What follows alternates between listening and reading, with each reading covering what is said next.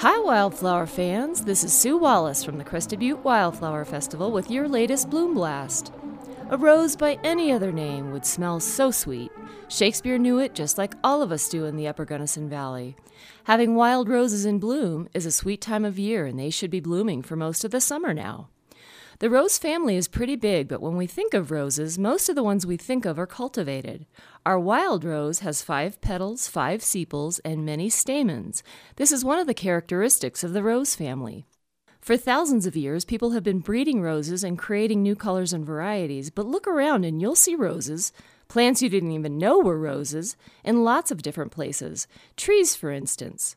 Plum and cherry trees are in the rose family. Look at the flowers on a choke cherry, for instance, and you'll see that same pattern of five petals and many stamens. Cinquefoils are also in the rose family and have flowers that look like perfect little yellow roses.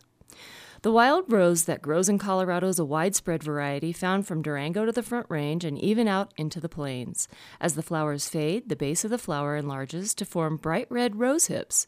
These are the seed pods which will ensure the next generation of wild roses, and they're also an important food source for wildlife.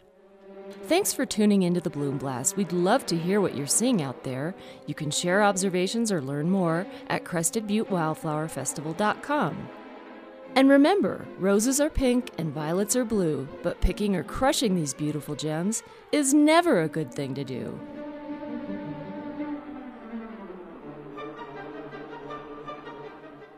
Support for the Bloom Blast comes from Alpengardner, specializing in landscape contracting and design, now offering lawn maintenance. Their garden center in CB South offers environmentally friendly products and local advice. Alpengardner.com, in business for over 25 years.